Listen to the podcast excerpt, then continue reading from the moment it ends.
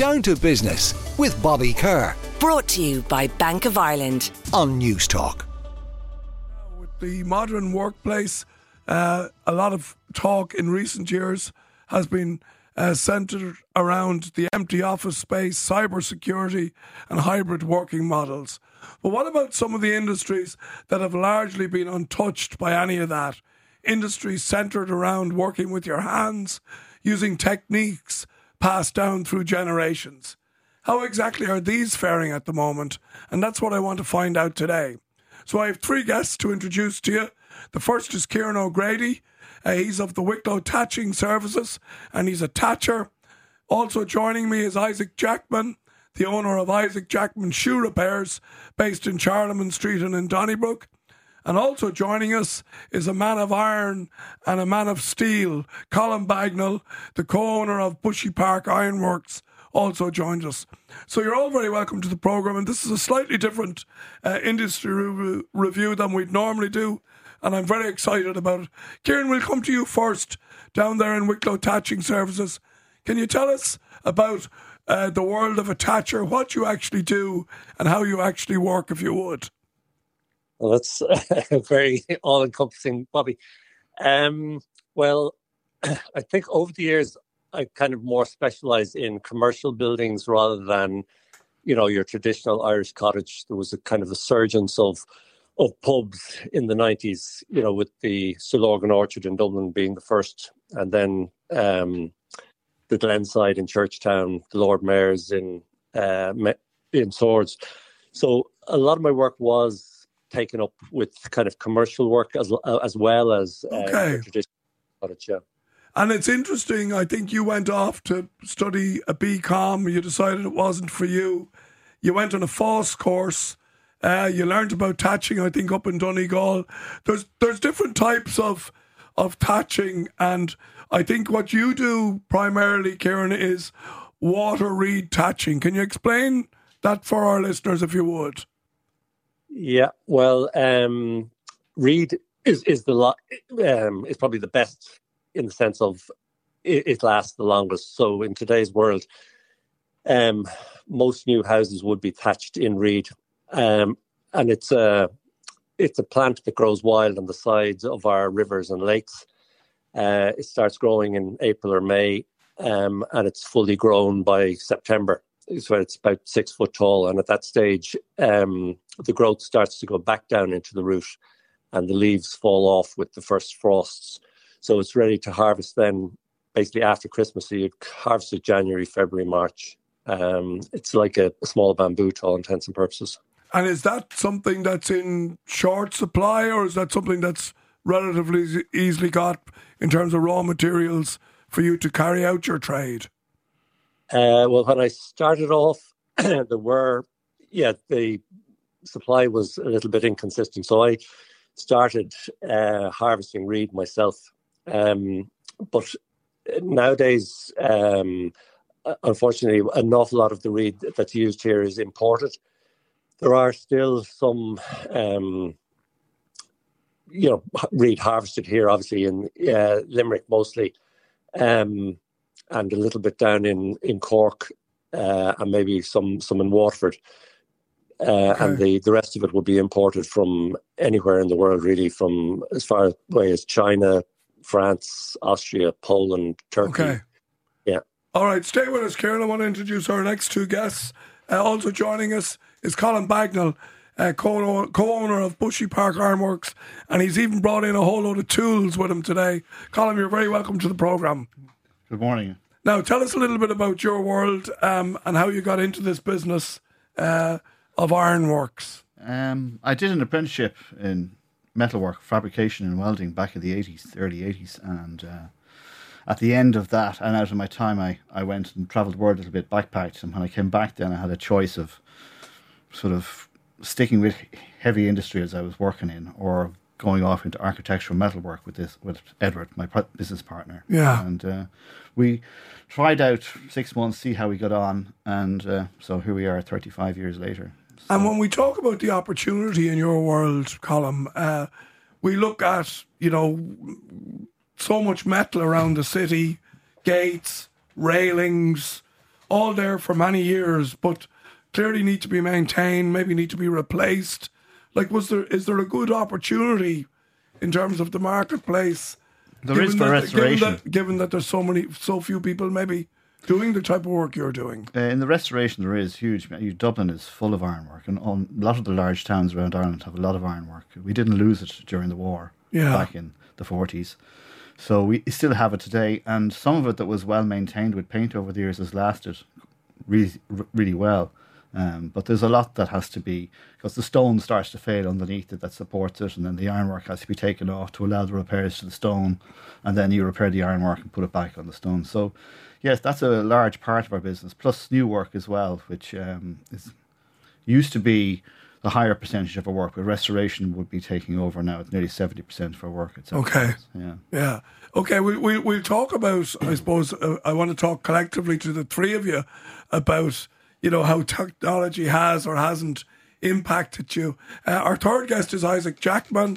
He's of Isaac Jackman Shoe Repairs, a cobbler no less, and a man who worked in the business that was set up by your father, Isaac. Yeah. Tell us more. Thanks, Bobby. Thanks for having us on. My father set up the business over 60 years ago. A thriving business back in the day, you know, over 22 shops at the time.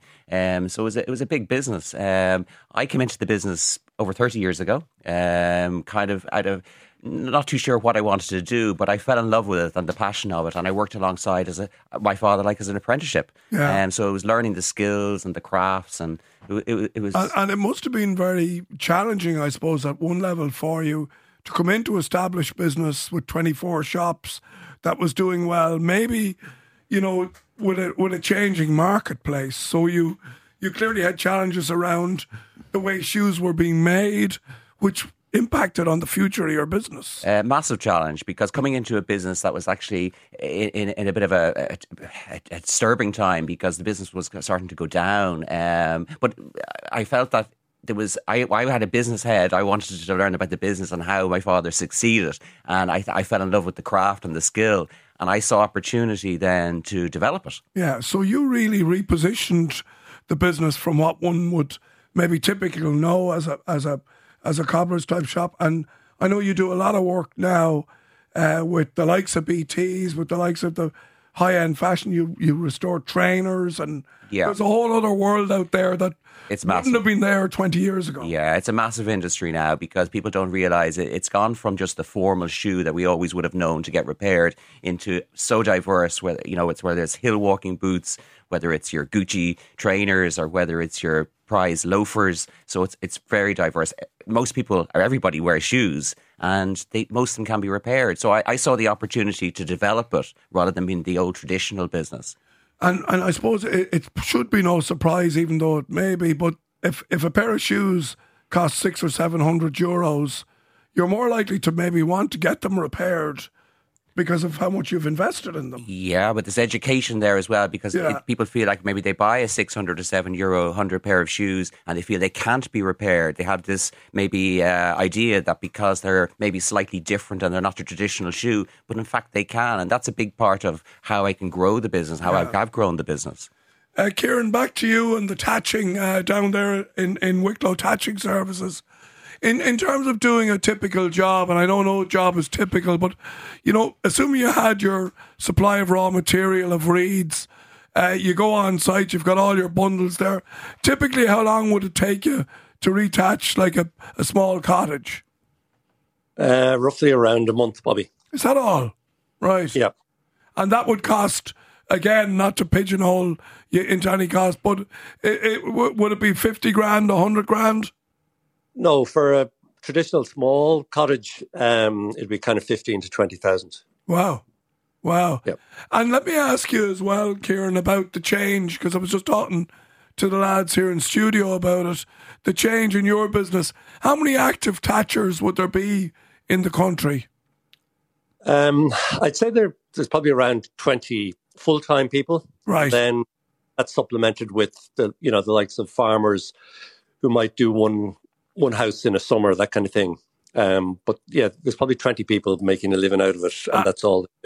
And would you have concerns around enough people coming into the trade to ensure its survival, or do you think that, you know, having gone through probably a big downturn, that it's seen as a sort of a specialist niche industry now that would be attractive to people to work in? Big sigh, yeah, there. No. Big sigh. No. No, I think it is safe enough. You know, it will attract people. There is a course going on in Donegal at the moment, I believe. And hopefully there'll be, you know, 5 or 6 Thatchers will come out of that. So it is kind of cyclical, you know, as you've alluded to there. And probably back in the early 80s when I started, there definitely was, you know, a severe lack of them. And over that period then, a lot of people did go into the industry. We even had people coming in from Hungary and Poland doing roofs here. And then, you know, just with the kind of, it is, because it is an expensive roof, you know, it has been affected by the recessions. And so, you know, kind of work would have dropped off in those periods. One question that I have for you, Kyran, because is around insurance. I know somebody who has a thatched roof that had some difficulty in this regard. Like, it seems crazy, but could something like insurance dictate whether your business has a future or not?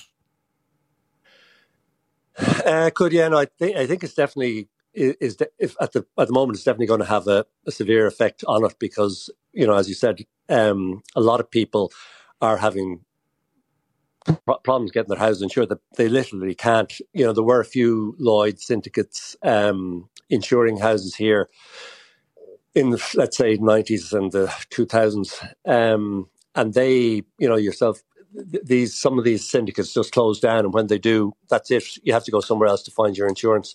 So people who kind of chopped and changed for the best value and went with these syndicates have been left kind of high and dry. Wow.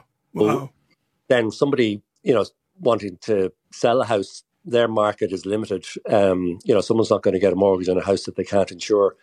So, yeah, it is having a detrimental effect. There was a group of householders got together to try and almost self-insure. And I think I only heard this kind of third hand, if you like, but I think they have hit problems with that. Oh dear. Okay. Idea. All right. Yeah. Back to you, Colm Bagnall, in terms of your craft, new people coming into it, changes in technology. Again, you're in a very traditional business, but you seem very optimistic about the future, which I think is a really good thing. Yeah, it's going through a bit of a resurgence at the moment, and there's a great interest in it. Social media has actually helped it in the growth in craft. There's people who are hobbyists who are on weekends have their own little workshop area, and also then some of those want to commit heavily more to and join into education, further their skills. Does it feed into the kind of circular economy thing that we're all trying to maybe reuse things and maybe not chuck stuff out? Like, I think there's a certain group of people who have a great need to make something and do something with their hands. And they tend to be, we can't chase people or try and force people to work for us. You know, you can't just force the peg into the hole. You have to wait till they come to you, basically. And if the person really wants to do it, you give them the opportunity, and it works. That works very well. You have to sort of be very patient. If you're impatient, it's just not going to happen. Okay. Yeah. You're in for the long game. You are, yeah. Last word to you, Isaac Jackman. You've reinvented the business in terms of you've modified the business to meet what is the demand out there in the marketplace. Do you feel you'll have to change the business model much more, or are you onto something that you think is relatively sustainable for the next couple of decades? We're definitely going in the right direction, but the supports we need really is from the government and into training and apprenticeship, because as an industry, we can't do it on our own. We have no representation in Ireland. It's very little across the world, but we have no representation. And we need a push, help from government departments. And I am in discussion with the EPA and directly with the government trying to encourage this. What's the ideal, we haven't much time, but what's the ideal way that an apprenticeship would work for both you as employer and to give people a start in learning a trade? Well, first of all, as you rightly said about saying having the incentive and the passion to go into an industry like ours where you're skilled in craft. But we need something like a structured apprenticeship, or even to come on board just to allow people to test out their talents. Are they able for it? Because it is a skill and a craft, and it's more than just a job. So this would be where someone would come in on a kind of a probationary type thing, just to see because if it works for everybody. And, that's not such a bad idea. No, because if they get a feel for it, because they'll understand what's involved. And then if it's for them, they can pursue it. But we need that avenue. All right. Well, look, I really welcome and appreciate all three of you talking to me here today. I think what you're doing is absolutely fantastic, and keep doing it for as long as you can. Kyran O'Grady of Wicklow Thatching Services, Isaac Jackman of Isaac Jackman Shoe Repairs, and Colm Bagnall of the Bushy Park Ironworks. Thank you for letting me into your world, and every success to you all in the future. Thanks, Bobby. Thank you. Down to Business with Bobby Kerr. Brought to you by Bank of Ireland. Saturday morning at 11 on Newstalk.